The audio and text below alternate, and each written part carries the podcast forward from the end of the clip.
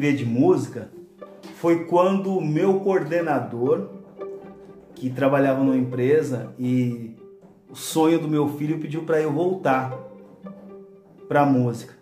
Depois de um tempo incluso, sumido aí, né?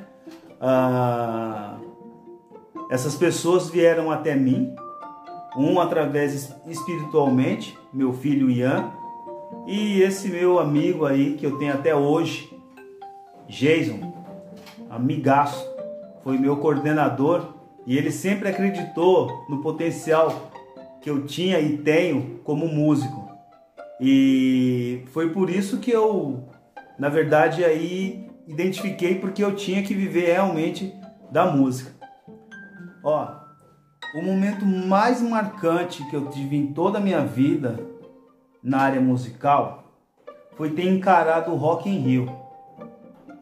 Eu nunca tinha tocado num palco tão grande como aquele. Além do, do dos 300 anos zumbi ali no Vale do Angabaú.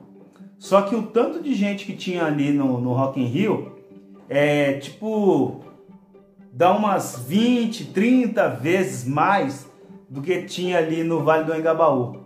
Rock in Rio foi uma das maiores experiências que eu tive. Frustrações Frustração foi quando eu parei, né? Quando eu desanimei com a música e tive que parar um, um tempo, né? Sem tocar, sem fazer mais nada. Ali eu morri e ressuscitei. Ó, essa questão de sucateação, de, de oficina, de profissional da música, é, é algo meio complicado assim de falar. Por quê? Uh, eu, eu, eu, vou falar o, o principal, um dos principais problemas que nós oficineiros, educadores culturais acontece.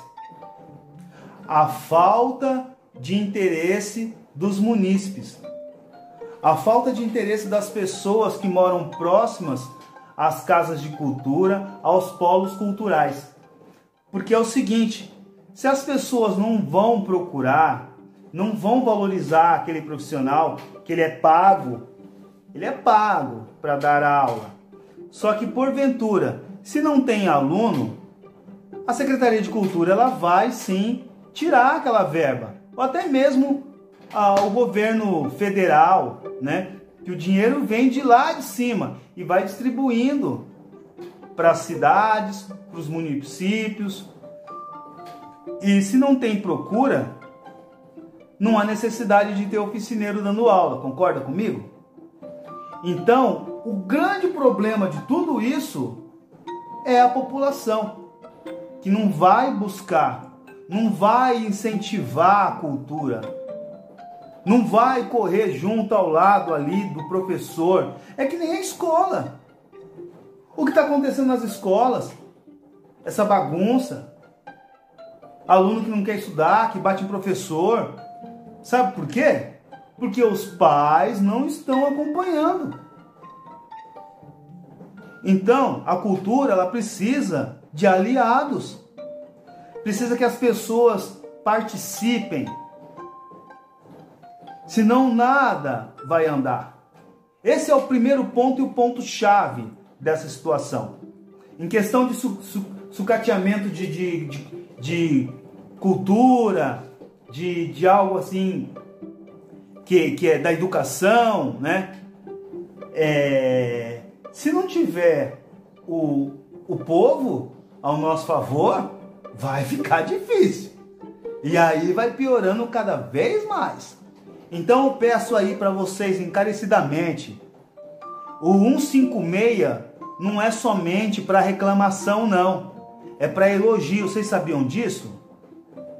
Vai lá, ó, disca aí no seu celular, ó, 156.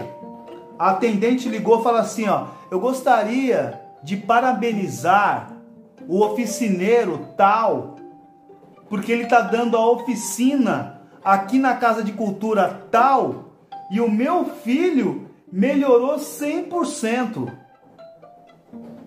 É isso que é correr junto